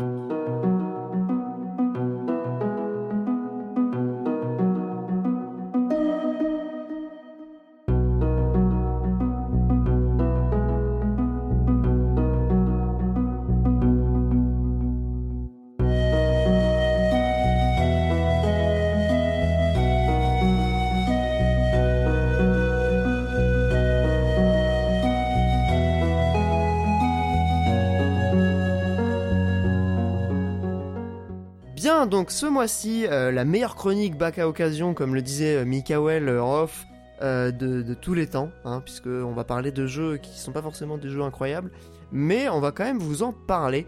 Alors moi je vais vous parler d'un jeu que je fais en coop en ce moment, qui s'appelle Lego La Saga Skywalker. Euh, c'est un jeu euh, bah, Lego, hein, comme son nom l'indique. Euh, je connaissais pas les jeux Lego perso, je sais que ça n'a pas une réputation de ouf. Euh, mais bon, euh, la dernière critique dans Cadar PC m'avait un peu hypé. En plus de ça, euh, globalement le jeu avait des bonnes reviews et euh, on avait fini euh, du coup Divinity Original, Original, Original Sin, pardon, 2 avec, avec Carole et on était à trouver ça incroyable. Vraiment un jeu extraordinaire, meilleur jeu de tous les temps. Clairement, on voulait un jeu coop un peu plus léger, un peu plus, un peu plus court aussi. Donc, bah voilà, c'était un truc récent, c'était, c'était dans les bons avis, etc. On s'est lancé là-dedans. On a terminé, euh, on en est au sixième épisode puisqu'on fait les films dans l'ordre. Donc le principe des jeux Lego, c'est de revisiter des, des licences euh, de manière un peu décalée, un peu humoristique, avec plus ou moins de talent. hein. Il faut reconnaître que tout ne marche pas, mais quand même, il y a des bonnes idées en termes de vannes. Euh, c'est ce qui est assez plaisant, c'est de voilà de reparcourir euh, typiquement la saga Star Wars, tout le monde connaît par cœur. C'est un plaisir de redécouvrir euh, les scènes iconiques de, des films, mais avec un petit twist euh, du fait que bah, c'est des Lego, hein, donc euh, voilà, il y a déjà par le simple fait qu'on incarne des Lego, il y a un côté un peu décalé et humoristique qui se crée. En plus de ça, ils inventent des, bons gags, donc ça marche bien. Le voilà, le jeu est clairement pas incroyable. Le vrai gros reproche que je ferais à ces jeux, c'est d'être extrêmement plan-plan, euh, un peu trop surchargé en termes d'interface. C'est voilà, au départ, on est vraiment, c'est un, jeu vidéo. Euh, on te le rappelle toutes les deux minutes que c'est un jeu vidéo. Euh, donc manque de challenge, assez plan-plan, une interface un peu surchargée. Mais en dehors de ça, c'est des jeux qui sont quand même assez plaisants à parcourir, ne serait-ce que par le game feel. En vrai, c'est cool de pouvoir incarner 300 personnages de l'univers Star Wars, de faire un peu n'importe quoi euh, euh, dans ces euh, dans ces univers qu'on connaît et qu'on affectionne. Euh, Mikael pointait du doigt le fait que les zones ouvertes, c'est pas forcément une bonne idée. Je suis assez d'accord. En vrai, nous, on a tracé comme des ports, on n'a pas du tout fait le contenu annexe parce que le contenu annexe est complètement inintéressant en fait. C'est juste, faut ramasser des briques et euh, oh là là, euh, tu peux débloquer des améliorations pour tes persos, sachant qu'il n'y a pas de challenge. Débloquer des améliorations, ça n'a pas vraiment d'intérêt. Hmm. Et c'est très brouillon. C'est la dernière chose que j'ajouterais. Moi, euh, je trouve quand Ouais. même le titre incroyablement brouillon. Et c'est dommage parce que finalement, ce côté surcharge open brouillon est assez incompatible avec le fait d'être une promesse de jeu avec le très, très, très, très grand public. Moi, j'y joue avec ma copine qui a bien accroché à It Takes Two, qui était une expérience. euh, Ouais, mais là, à on parle de. Ouais, on parle bon du top du coup. top, mais tu vois, euh, mis Ouais. à part la gestion de caméra qui était un peu compliquée euh, parce qu'elle n'est pas habituée, ça marchait très bien. Euh, Lego, ça fatigue rapidement. Quoi. Genre, c'est. Et même moi, c'est fatigant. En fait, je trouve aussi que c'est un très mauvais jeu. Euh, à l'inverse d'It Takes Two, à parcourir avec quelqu'un qui a un niveau bien inférieur au tien. Moi, moi je trouve que jouer avec quelqu'un qui n'est pas habitué aux jeux vidéo, à c'est Lego. Euh, parce que je pense que Carole joue quand même pas mal, enfin un petit peu, si oui, je dis oui, pas de oui, non, bêtises. il y a, ouais, voilà. oui, elle joue Euh, avec son frère euh, sur Xbox et tout. Moi, moi, je trouve que c'est extrêmement fatigant dans ce Lego, en fait. Là où ça l'était beaucoup moins euh, dans... Ouais, et tu sais, t'as quelqu'un qui peut partir, qui peut se perdre et tout. Là où c'était... euh, C'est pareil, la minimap est pas d'une clarté incroyable, malgré Ah le fait non, que... vraiment pas. hein. C'est dur de se retrouver en vrai. Ouais, c'est ça. Et, et en fait, moi, j'ai un meilleur souvenir des Lego Star Wars que j'avais fait à l'époque sur PS2, euh, mais qui pour le coup était scripté. Donc en fait, même si c'était brouillon ou autre, tu te laissais totalement porter. Euh, là, je trouve qu'il y a toujours un petit risque de pas comprendre, de se perdre. De... J'exagère, hein, qu'on soit clair, mais euh, grave déçu parce que moi aussi j'ai été hypé par, euh, par Canard PC. Et je Bah, en considère, fait, le euh, truc, je, trouve, c'est que le jeu, euh, il est un peu le cul entre deux chaises. C'est-à-dire que tu sens vraiment, euh, c'est un autre débat, hein, mais le- la volonté de proposer un énorme contenu, euh, donc avec des zones semi-ouvertes, plein de trucs à ramasser, etc.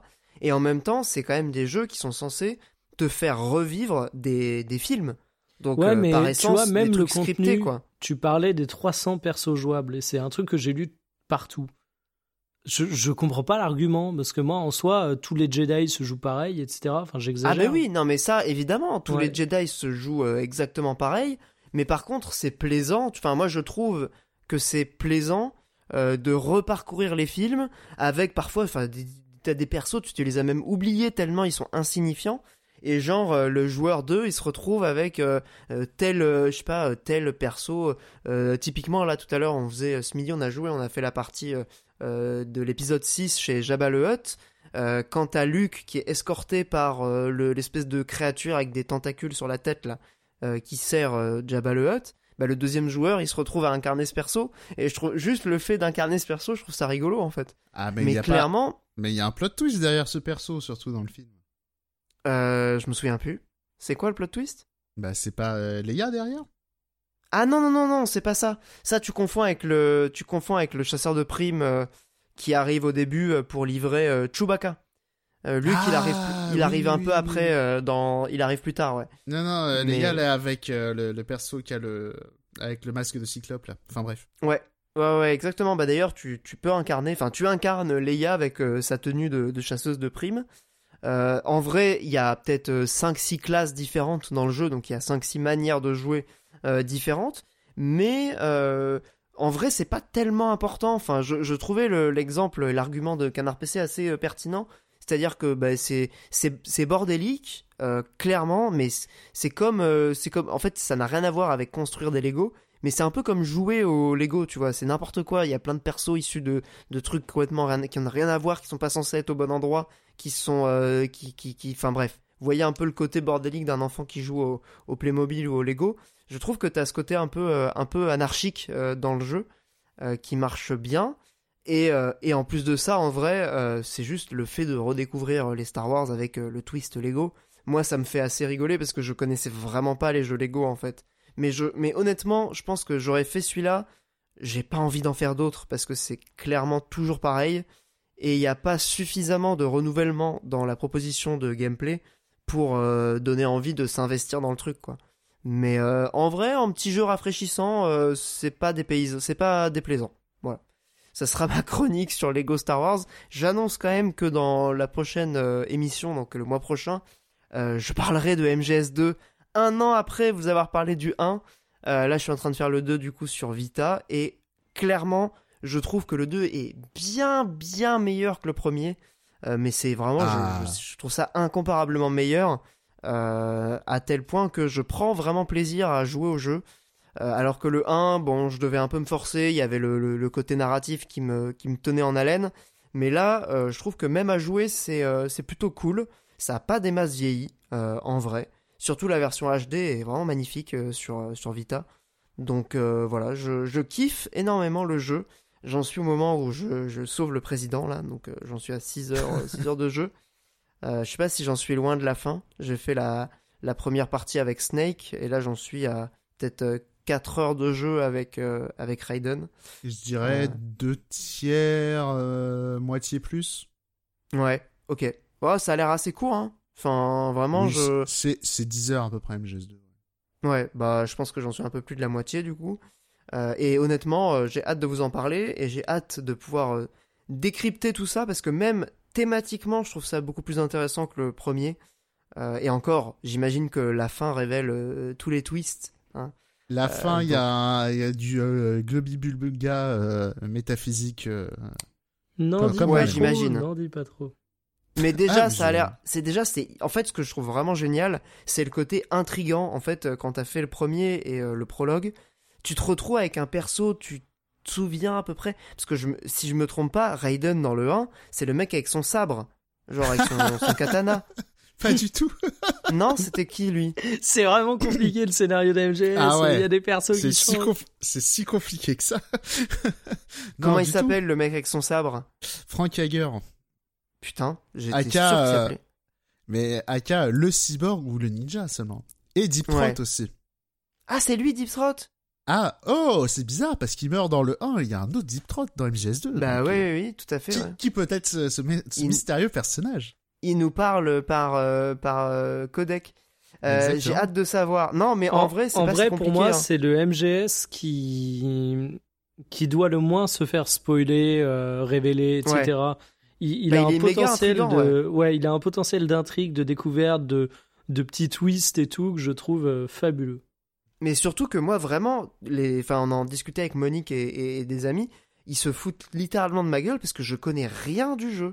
Ouais, Mais je- alors on- vraiment, j'avoue je découvre le éton- vampire, je suis là en mode wesh, il y a un vampire, c'est trop stylé. Ouais, je connaissais pas le vampire, tu vois. alors que c'est un peu connu, le, le- les gens qui disent ouais, deux fuck, il y a un vampire dans Metal Gear. Ah moi j'adore, je trouve ça méga stylé. Mais du coup je découvre vraiment, mais avec un regard de, de, de néophyte euh, complet quoi. Donc c'est la découverte totale. Et je dois avouer que le jeu a ce côté euh, très mystérieux que j'adore et qui me donne vraiment envie de continuer. Alors je joue pas euh, non plus 10 heures par jour. hein. Je fais peut-être une petite session de une demi-heure, une heure euh, tous les soirs. Mais, euh, mais je kiffe. Franchement je, je kiffe. En plus je m'y suis repris à trois fois parce que la Vita a planté. pour des raisons de voilà de, de, de craquage un peu illicite de ma console.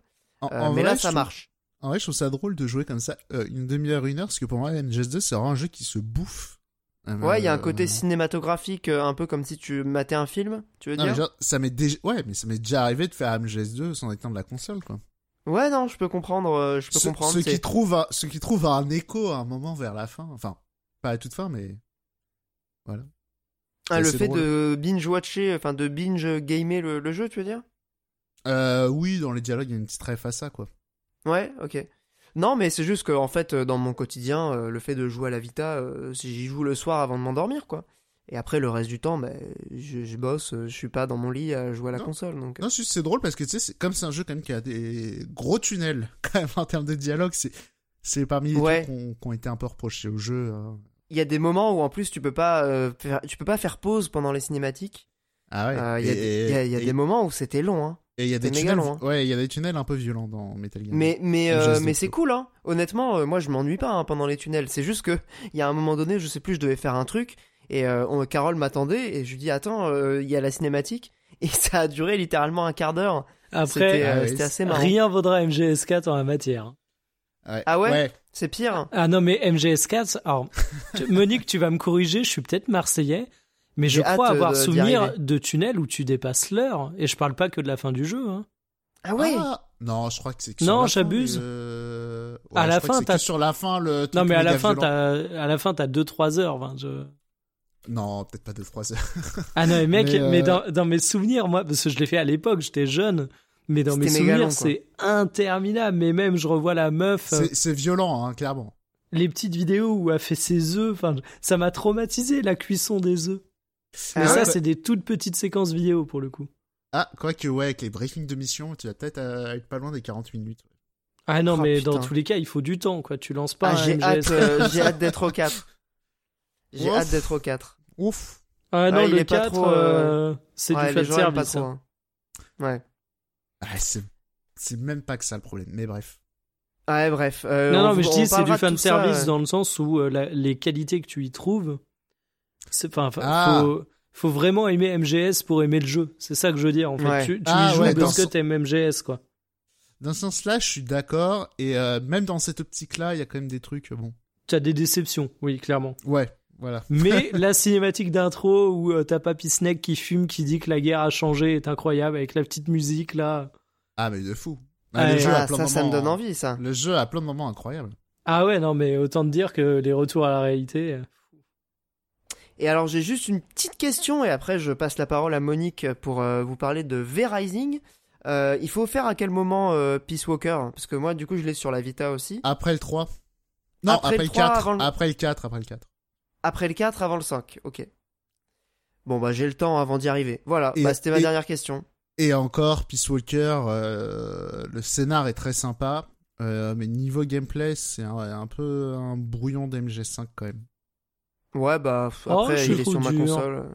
Mais le jeu est très... Bah, le, le jeu, le truc c'est que j'ai pas retouché depuis MGS5. J'ai peur que euh, MGS5 soit vraiment euh, tout ce qui était cool dans Peace Walker. Est-ce que c'est pas juste euh, MGS5 Est-ce qu'il n'y a pas genre 20-0 euh... Je redoute un peu ce, cet effet-là. C'est possible, mais hein. si, si tu le fais en mobile et tout, tu vois, il y a- il y, a un côté flow jeu mobile qui peut très bien passer. quoi. Oui, Ok. je, je peux l'entendre. Mais j'ai Le petit côté podcast euh, et tout. euh. Bah, c'est un Ah. jeu euh, PSP à la base de toute façon. Mm. Ouais. Après, le truc, Bah, c'est vrai que c'est un jeu que j'ai pas, j'ai pas joué depuis 10 ans, donc euh, c'est vrai qu'il est un peu flou. Ah, je vous dirai ça quand j'y serai. euh, ce sera dans, dans longtemps. J'ai- Mais alors, euh, je vous juste- dirai ça. Tu me diras s'il y a un problème de gâchette, parce que j'ai gardé ça en tête sur le jeu. Ça se trouve, c'est totalement faux. Je sais pas pourquoi j'ai cette impression. Ok. J'ai joué, j'ai joué sur PS3, j'ai pas souffert moi. Ah merde. Parce que sur PSP, Ok. il y avait- sur PSP, il y a pas de stick droit aussi. Bah sur Eh Vita, ouais, il y en je a un, je me demande s'il n'y avait pas un bail de caméra avec les gâchettes, mais ça se trouve, je dis de la merde. Je... C'est des souvenirs très très lointains. Je, je sais plus, mais je me demande si c'était pas aussi à la Monster Hunter où t'avais la caméra sur le stick. Et du coup, fallait jouer en crabe. Ah putain. C'est possible. Ah l'angoisse. Mais le, le truc, c'est qu'à l'époque, ça choquait pas trop les Japonais de jouer comme ça. Mais. Enfin, euh, les, gens sur Monster Hunter, ça les a pas. Enfin, quoi que si, parce qu'après, ils ont mis un stick droit sur 3DS, notamment pour. euh, Enfin, je sais Ils pas. ont sorti un accessoire carrément euh, pour Monster Hunter. Ouais, ouais, ouais. Mais si, c'est parce que ça devait déjà choquer à l'époque. Je sais pas si vous voyez la forme d'une PSP, Mhm. mais. Ouais, bien sûr. Ou tapez juste PSP plus loin clos, je pense, ça doit se trouver facilement. Euh, mais voilà, les, les, les, les, les fans de Monster Hunter jouaient comme ça à la PSP. Je vous laisse taper sur Google. Ah ouais, ouais, d'accord, je vois le, je vois l'idée, ouais. Ah, Euh, Comme des crabes, ouais. Comme euh, des animaux. Enfin, je sais Mm. pas comment dire ça autrement. Mais, euh, mais personne devrait s'infliger ça en fait. Enfin bref. Aïe aïe aïe aïe aïe, Les avec les doigts. euh, Ah, les photos sont incroyables. hein. euh, En mode, Écoutez. tu joues 3 heures à Monster Hunter, tu ressors, t'as- des trous musculo-squelettiques dignes d'un mec qui a fait 40 ans d'usine, quoi. Ouais, bah, t'as des putains d'arthrose. Je, il y avait des gens aussi qui jouaient comme ça à, à Call of aussi, à la grande époque. Et après, très vite, tu sais, il y a les pads avec les boutons en dessous là qui sont arrivés. Oui. Aïe, Mais, aïe, aïe. euh, mais bon, voilà. Et voilà, Peace Walker, c'était un jeu de cette génération où, euh, où c'était peut-être pas si, une si bonne idée que ça, euh, la 3D sur PSP, quoi. La belle époque. Il y avait plein de jeux 3D en vrai sur PSP, mais c'est un autre débat. Je te laisse la parole pour euh, V-Rising, euh, mon cher Monique. Bah ouais, comme euh, on s'est pas mal étalé euh, tout le long du podcast, V-Rising, voilà, le C'est phénomène. le phénomène quand même, le déjà. phénomène, le phénomène. V-Rising, Bah oui. qui ressemble beaucoup à Valheim en Un million de, jeux vendus déjà. C'est c'est monstrueux. Alors c'est beaucoup moins que Valheim, cela dit. Et euh, je le compare pas à Valheim euh, innocemment parce que c'est euh, clairement un Valheim-like, euh, sauf que là il n'y a pas le côté. euh, il est beaucoup moins émergent, hein, de ce que j'ai pu euh, comprendre quand même. Voilà, et c'est dans un univers vampire. Et globalement, c'est à peu près le même genre de jeu, c'est-à-dire on va collecter des ressources pour faire du housing avec ses copains, parce que le jeu est très axé coop. Et au fur et à mesure, et pour pouvoir passer des paliers, pour apprendre des nouveaux trucs à construire et à améliorer ses armes, il va falloir combattre des boss. Et euh, du coup, pour combattre un euh, tel boss, euh, va falloir monter un peu en équipement, donc va falloir aller chercher d'autres ressources. Et vous commencez à voir la boucle. Dans l'idée, c'est on collecte des ressources, on va tuer un boss, on a de l'artisanat, on va recollecter des ressources, etc., etc. Et, voilà, il n'y a pas beaucoup de choses à en dire. Parce que je dis Valheim, mais en vrai, c'est aussi Monster Hunter avec des boss. Euh, pas Monster Hunter, c'est aussi Animal Crossing quelque part avec des boss. Euh, sur Ah le ouais côté, euh, bah, sur, le, Et- sur, le côté, sur le côté housing, quoi. Ouais, ouais, d'accord. Et, Mais les euh, combats sont bien ou c'est chiant à jouer?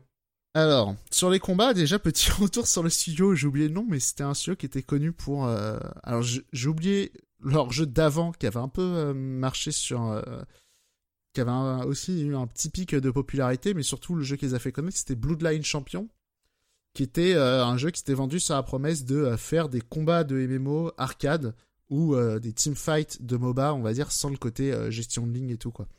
Mhm. Euh, C'est un espèce de jeu de combat en arène PC, on va dire ça comme ça, qui était très sympa. Donc du coup, pas mal d'attentes euh, de, de ce côté-là sur sur Valheim, euh, sur sur V-Rising, qui de loin ressemble un peu à un Diablo, mais il faut vraiment se dire que c'est un jeu de craft avec des combats de boss. Globalement, il y a, pas vraiment de donjons et tout. Et au niveau des combats, je trouve ça pas mal. Euh, voilà, je trouve juste ça pas mal. Euh, j'ai du mal à en dire plus parce qu'au final, c'est très rudimentaire en, termes de, de combat. Typiquement, il n'y a pas d'arbre de compétences. Euh, c'est juste, tu débloques des sorts, tu les équipes. Les armes, globalement, tu, ça fonctionne par palier. Tu vas pas vraiment te spécialiser dans un type de gameplay et tout. Donc, c'est c'est pas très RPG, on va dire ça comme ça. T'as Il des y a pas petites de notions d'esquive, des trucs comme ça quand même? Ah voilà, par contre oui c'est esquive et c'est très action on va dire. Les combats en fait ils ressemblent plus à des combats de furie, toute Mm. proportion gardée parce que c'est les combats durent pas très longtemps, euh, qu'à euh, qu'à des combats euh, de RPG quoi. C'est c'est très action et il y a pas y a pas de- vraiment de côté RPG de ah tiens tel boss il est sensible à telle magie ou à telle arme. Il y a un peu ça mais c'est anecdotique très franchement.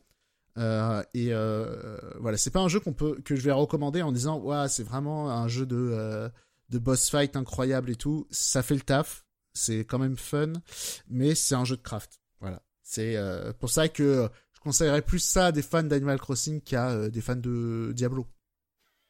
Mais si vous aimez Et les quand on deux, voit la gueule du jeu, c'est surprenant.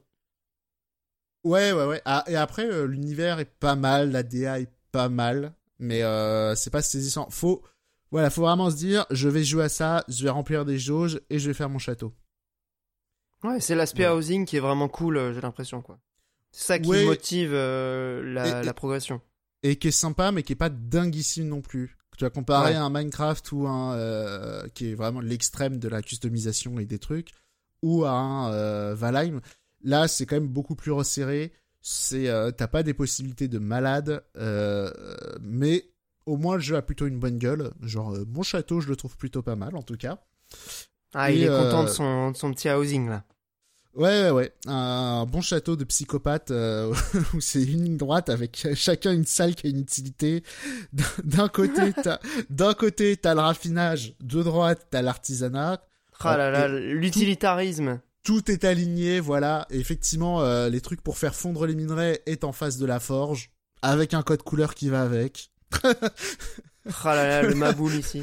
Donc voilà, j'ai pu, euh, dans le jeu, j'ai pu exprimer toutes mes névroses. Euh, donc je suis assez heureux.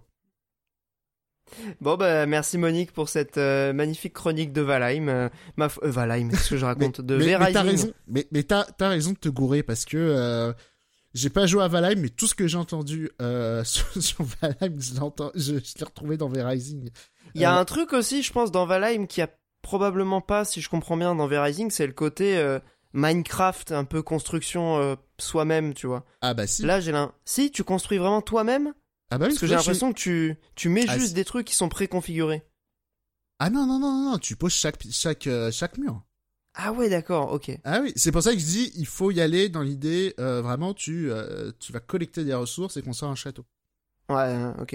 avec euh, des, des, des combats qui sont pas pas pas déshonorants, loin de là, mais qui gagneraient peut-être à être plus euh, euh, qu- qu'aurait pu être le feu. Enfin, ça aurait été bien si les combats étaient fous. Euh, Enfin, étaient vraiment s- s'ils étaient vraiment sympas. Là, ils sont euh, tout à fait divertissants, mais ils sont pas non plus fous quoi. Ok. Oui, ça manque d'un peu de, un peu de, de, comment dire, De un peu profondeur. de magie, quoi, un peu de génie. Ouais, Voilà. après, après ils ont quand même réussi à faire un truc mine de rien assez simple.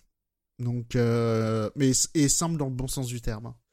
Euh, donc, euh, non, non, c'est très sympa. Je recommande. En plus, c'est pas très cher. c'est pas Malheureusement, le cœur de la proposition, quoi. ouais, le- par le contre, truc important, j'ai pas pu y jouer en multi.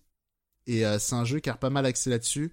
J'ai j'ai même regardé un peu des streams et tout. J'ai je vois pas trop ce qu'apporte la COP pour l'instant. Typiquement Ah, bah, c'est comme Animal Crossing en fait, c'est juste oh là là, viens voir mon île, enfin viens Et- voir mon château. et aide-moi à collecter des trucs, mais euh, le problème de... Typiquement, le, le problème des boss, euh, enfin, le problème, le fait de pas avoir des de vrais arbres de compétences et de personnages vraiment spécialisés dans un truc, euh, typiquement, je je pense que ça dessert un peu le côté euh, le côté euh, ah, des affrontements. Ouais, je vois globalement, ce que tu veux dire. euh, et si t'as les mêmes sorts et tout, je bon, à voir. Ok. Bon. Merci Monique encore une fois pour euh, cette chronique. Euh, Mikael, est-ce que tu veux dire quelques mots sur Stardew Valley ou on squeeze euh, direct au reco? Non, en vrai, ça va être extrêmement rapide. Stardew Valley, vous connaissez sûrement ce jeu parce qu'il avait fait pas mal de bruit lorsqu'il était sorti, si je dis pas de conneries, en 2016 Un truc comme ça Euh, Ouais, dans ces eaux-là. Euh, ouais. Je me le suis acheté sur Switch et j'ai deux anecdotes dessus. Donc euh, pour ceux qui connaissent pas vraiment en deux secondes, euh, c'est un jeu où tu gères ta ferme, où tu fais pousser tes légumes, où tout le monde va te dire que c'est un jeu qui est plutôt zen parce que si par exemple tu t'occupes pas de tes légumes, bah tu perds juste un jour, mais c'est pas grave, ils vont pas crever. Tu peux te balader, planter des petits trucs, t'as des musiques qui sont cool. Mais il y a deux choses à dire. La première, c'est déjà que dans sa version Switch, c'est un jeu qui a un livret Euh, c'est le premier jeu Switch que je vois avec un livret. Et je trouve ça. Genre euh, dans la boîte? Dans la boîte, un livret tout petit, ultra mignon. Et je trouve ça Incroyable. absolument fabuleux. Et la deuxième chose, euh, c'est que mon, ma nature de, de, de salaud capitaliste m'a rapidement rattrapé. Et j'ai joué à, à Stardew Valley pendant 50 heures avec ma copine en, en finalement assez peu de temps. Et euh, je suis tombé dans l'opposé de ce qui est censé vouloir être le jeu, j'imagine. C'est censé être un truc assez cool, tranquille, tu prends ton temps. Euh, faut savoir que moi, mon exploitation, euh, chaque centimètre carré est optimisé. Euh, chaque oui, process de ça, culture est optimisé. Et en fait, je... c'est Babylone, ma ferme, qu'on soit clair. Mais je crois qu'il y a beaucoup de gens qui jouent au jeu de cette manière, euh, Mikael, rassure-toi. Eh, exactement. Et je trouve le jeu fabuleux pour ça, en fait. C'est qu'il est ultra cool et tout, mais ça peut devenir une machine capitaliste absolument incroyable. Mais c'est super intéressant parce que déjà, on partage ce trait un peu euh, de, euh, un peu psychorigide. D'optimisation. euh, Mais oui, mais le jeu, il est en même temps, il est fait aussi pour ça, tu vois. Ah oui, non, mais c'est le oui. côté génial, oui. Il, il a Ouais, ce double visage. C'est un oui. peu comme, tu sais, Animal Crossing. Moi, j'étais parti sur mon île pour m'évader et tout, machin. J'étais dans ce délire babylonien et tout. Une fois que j'ai tout remboursé à Tom Nook, je me suis dit, à quoi bon? Il y a plus rien Eh. à faire. Voilà. C'est, je, Bah- je pensais, je me suis enfui en voulant être libre et j'ai recréé une prison, tu vois. Bah écoute, Stardew. Valley, c'est un peu la même, parce que là, on approche du moment où on a tout acheté. Et je me dis, mais euh, bon, à la limite, je vais débloquer des trucs du centre communautaire, euh, vu que c'est par euh, saison, je vais devoir attendre la récolte. J'ai un donjon casse-couille où il n'y a pas de point de save, je vais le continuer avec du meilleur équipement, mais le système de combat est naze. Et je me dis, voilà, j'ai tout conquis, j'ai tout acheté, qu'est-ce qui me reste? Voilà, Mais ça fait ça, réfléchir. Mais voilà, l'argent ne fait pas le bonheur. C'est au bout d'un moment, t'as beau être assis sur le toit du monde, euh, si ça va pas, ça va pas, quoi. Putain, on dirait une citation euh, sur Facebook. euh, Eh, c'est En Squid mode, Game euh, ou pas? c'est- c'est- on n'est pas un peu dans Black Mirror? Ouais, c'est pas le Joker? Non, non, non, non. On va pas tous les faire. hein. Je mets mon veto. Euh, parce qu'en plus j'aime bien Joker. Non mais plus sérieusement, euh, passons euh, à la rubrique hors jeu, Voilà. si ça vous va. Tu Allez. pensais que la pilule était rouge et au final c'était la pilule bleue. T'es encore Ah, mon Dieu. de la matrice. Ah, des On m'a pas mal, menti. Eh, le classique, le classique. On m'a menti. T'es Bref, sorti juste de la après, matrice, mais t'as recréé euh, la matrice chez les hommes. Voilà. juste après euh, la petite musique.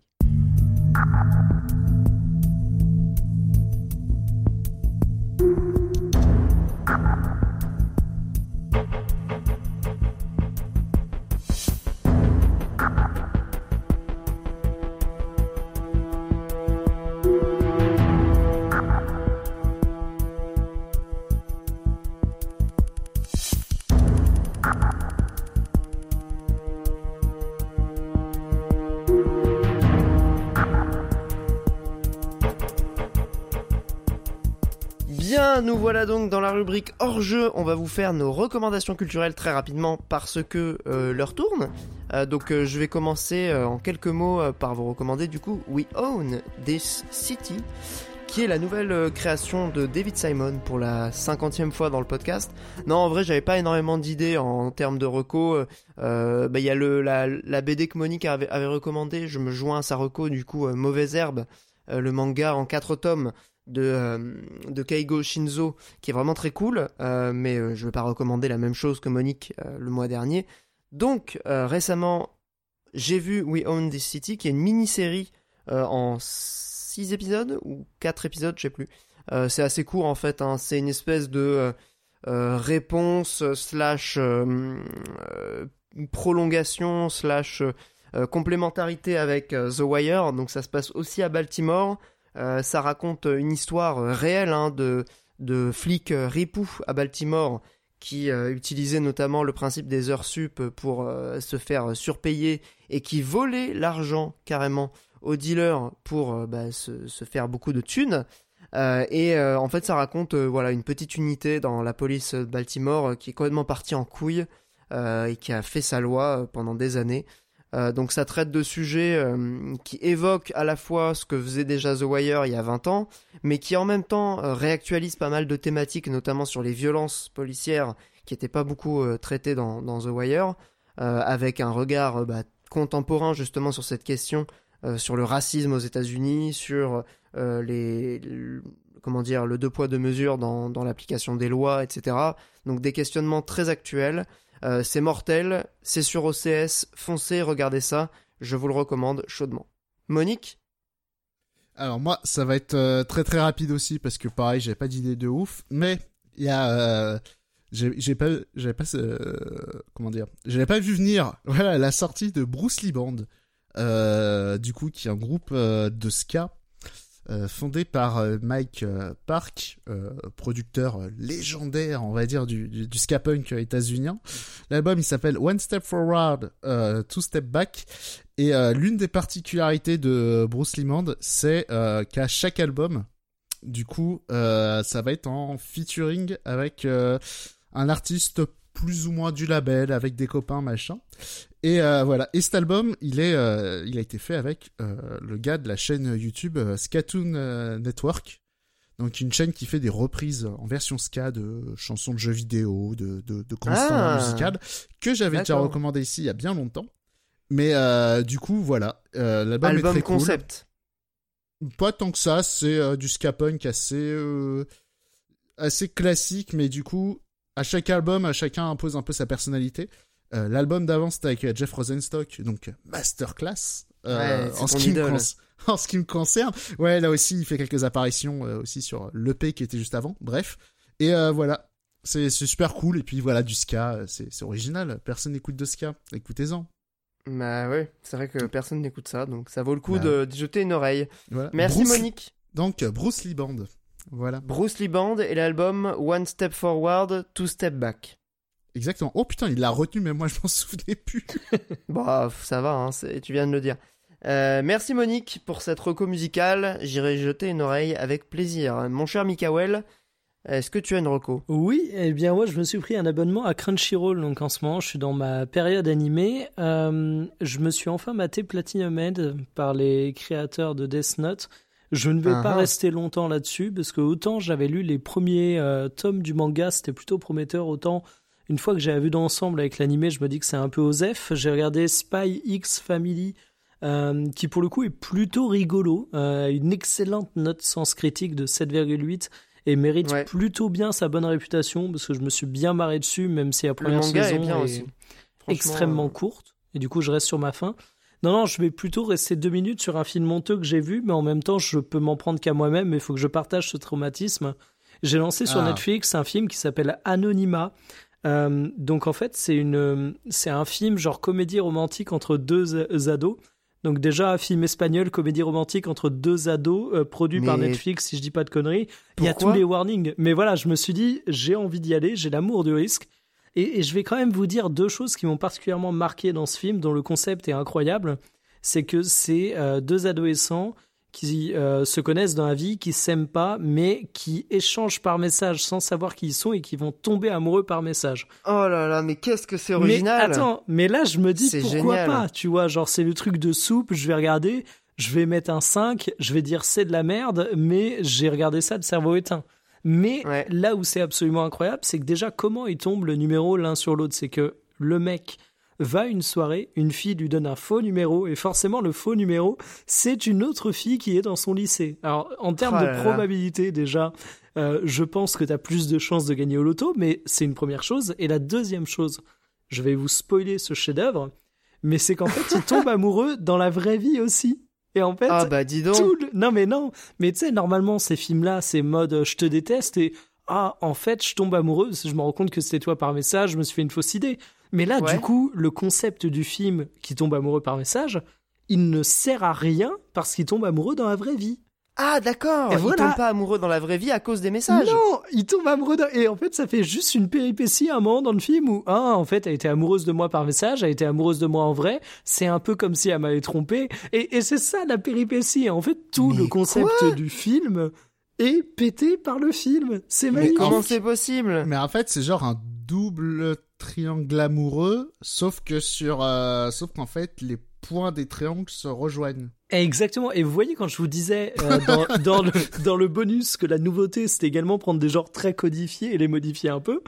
Bah là ils Ah ont bah pris là, le oui, côté oui. très codifié, mais ils ont tout foiré. Je le redis, le principe même du film, ça s'appelle Anonyma ou Anonymia, je sais plus mon espagnol est si merdique, que c'est le côté on s'aime pas dans la vie, mais on tombe amoureux par message et oh là là, on va se remettre en question. Mais non, il tombe amoureux dans les deux situations. Donc, Ça a l'air non ouf. seulement tout est raté dans ce film, j'ai mis un 3, je sais pas pourquoi, je vais corriger ça, je vais mettre un 1 ou un 2, mais en plus, son pauvre principe de base, il arrive à le saborder. Et j'ai trouvé Euh. ça incroyable, et du coup, je le recommande, rien que pour le côté absurde. Enfin, je. c'est- comme un accident de la route. Tu ralentis devant que, un peu que facilement. Mikael, ce serait pas le Sonic des comédies romantiques? Eh ben, franchement, je l'ai lancé en m'attendant à de la merde, mais il a réussi l'exploit de me surprendre, un peu Ah comme bah oui. Sonic, qui arrive à me surprendre en ayant le mauvais goût et le classicisme ensemble. et qui en plus s'aborde son concept au sein même de son œuvre. C'est ça qui est ouf. ah ouais, je, non, re- mais... je re- Voilà, j'arrive avec euh, l'é- l'Aegis, euh, l'écu, voilà, le bouclier. Euh, pour protéger ce pauvre Sonic une nouvelle fois. Acharnement Non thérapeutique. mais mec, hein. Bah, protéger un cadavre, si tu veux. L'acharnement Bah, thérapeutique, il est par les développeurs de Sonic. il y a un moment, il faut le dire. Mais, c'est vrai. mais c'est c'est ça l'esprit shonen, tu vois. C'est euh, le pauvre Sonic sur lequel vous riez, qui est déjà mort. Voilà, moi je, moi je défends sa dépouille malgré tout. mais est-ce- Et je viens avec mon bouclier miroir parce que est-ce que c'est pas le, le Black Mirror des comédies romantiques, tu vois? Est-ce que Non, ça interroge pas? Est-ce que ça interroge pas la, la, la- les, les relations parasociales, les, la, la manière qu'ont les gens de se projeter, d'imaginer des personas via euh, via les réseaux sociaux, tout ça? Et les messages? Ouais, Ouais. bah oui, oui. Ah, Eh, je terminerai avec une hein. remarque sur Sonic. Moi, je ne protège pas Sonic parce qu'il est déjà entouré de mecs qui ont les cheveux gras et qui puent la pisse. Moi, j'approche pas de ce cadavre. Voilà. violent. Très Et- violent. Et bah, et bah c'est en ces moments-là que le combat il est digne, monsieur. Il est là, elle est Eh, là la c'est vrai dignité. que C'est vrai que tu défends les faibles. Bravo à toi, Moni. Exactement. Bah, c'est le, le chevalier, le chevalier servant. Voilà. Les Let's go Jean-Luc, Les premier fans de ministre. Sonic, les fans de Sonic, ils ont rien et pourtant ils donnent tout. Yes. Ça, clairement, il donne tout. ouais. Exactement. Euh, Bah, c'est du bel esprit shonen euh, pour terminer ce podcast. euh, Merci. Merci à vous deux. Merci aux auditeurs, aux auditrices de nous avoir suivis pour ce nouvel épisode qui se termine du coup euh, bah, tranquillement. hein. C'était un plaisir de vous avoir à nouveau. Merci encore à vous. Et on se retrouve du coup le mois prochain pour euh, bah, hey, MGS2, mais aussi euh, le débrief de toutes les annonces de, du Summer Game Fest. Bon, a priori, euh, voilà, faut pas s'attendre non plus. Il y a pas Nintendo, donc euh, voilà. Euh, L'été est voilà. déjà gâché, disons-le. Mais euh, mais bientôt, bientôt Xenodieu, bientôt Splatoon. Enfin bref, l'année s'annonce magnifique et, et mirobolante. Bientôt Monster Hunter Sun Truc. Ah, Sunbreak, ouais, c'est vrai que t'es dans ces bails-là, toi. Euh, il sort bientôt, ouais, au mois d'août, je crois, ou en juillet. Enfin, cet été. fin, ju- fin juin, monsieur. Fin juin, ah, déjà, ok. Le- problème, c'est qu'il sort entre Xenodieu, euh, euh, enfin un mois avant Xenodieu. Moi, j'ai ma semaine de vacances de poser. euh, ça va être compliqué, hein, Monster Hunter. Mais avant. Ouais. Désolé pour lui. Bon, bah on verra bien ça euh, le mois prochain. De toute façon, euh, on se retrouve comme d'habitude sur toutes les plateformes de podcast, Spotify, YouTube. Vous connaissez les bails. Vous pouvez également aller sur notre page Patreon. Je me permets quand même, euh, les plateformes de podcast, tu sors deux plateformes qui ne sont pas du podcast. Voilà, allez sur Non, les, mais les plateformes plateformes qui de utilisent pod- des vrais flux RSS. Les plateformes de podcast, Voilà. virgule Spotify, virgule YouTube. c'est un média, c'est un média libre, monsieur. Vous voulez tout enfermer derrière des clés. Mais tu Voilà. n'as rien compris Justement, les- je disais les plateformes de podcast en mettant dedans toutes les plateformes de podcast. On peut les citer si vous voulez. Pocketcast, Po- Podcast Addict. Qu'importe, podcast, c'est euh, open, c'est un flux RSS, t'es en train de... Regarde, tu vis la, la même chose qu'on a vécu avec Mikael, moi avec Animal Crossing, lui avec Stardew Valley.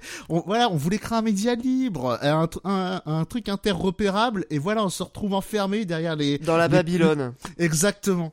Eh bah oui, c'est bien Pour résumer, c'est dispo sur. Spotify. bah voilà, merci de nous écouter. Euh, J'ai choisi le Du coup, je termine. Vous pouvez nous retrouver sur notre page Patreon, patreon.com slash radiolibrius. Vous avez les bonus qui sont dessus. Et voilà pour les news, les infos. On se retrouve bientôt. Parce que là, ça fait 10 minutes qu'on conclut, c'est, ça va pas du tout. Ah, mais Merci. ça, ça, c'est vraiment le résumé du podcast. Hein. Pour les, justement, pour, pour les patriotes, ils ont pu voir aussi ce, ce terrible bonus qui n'en finissait pas.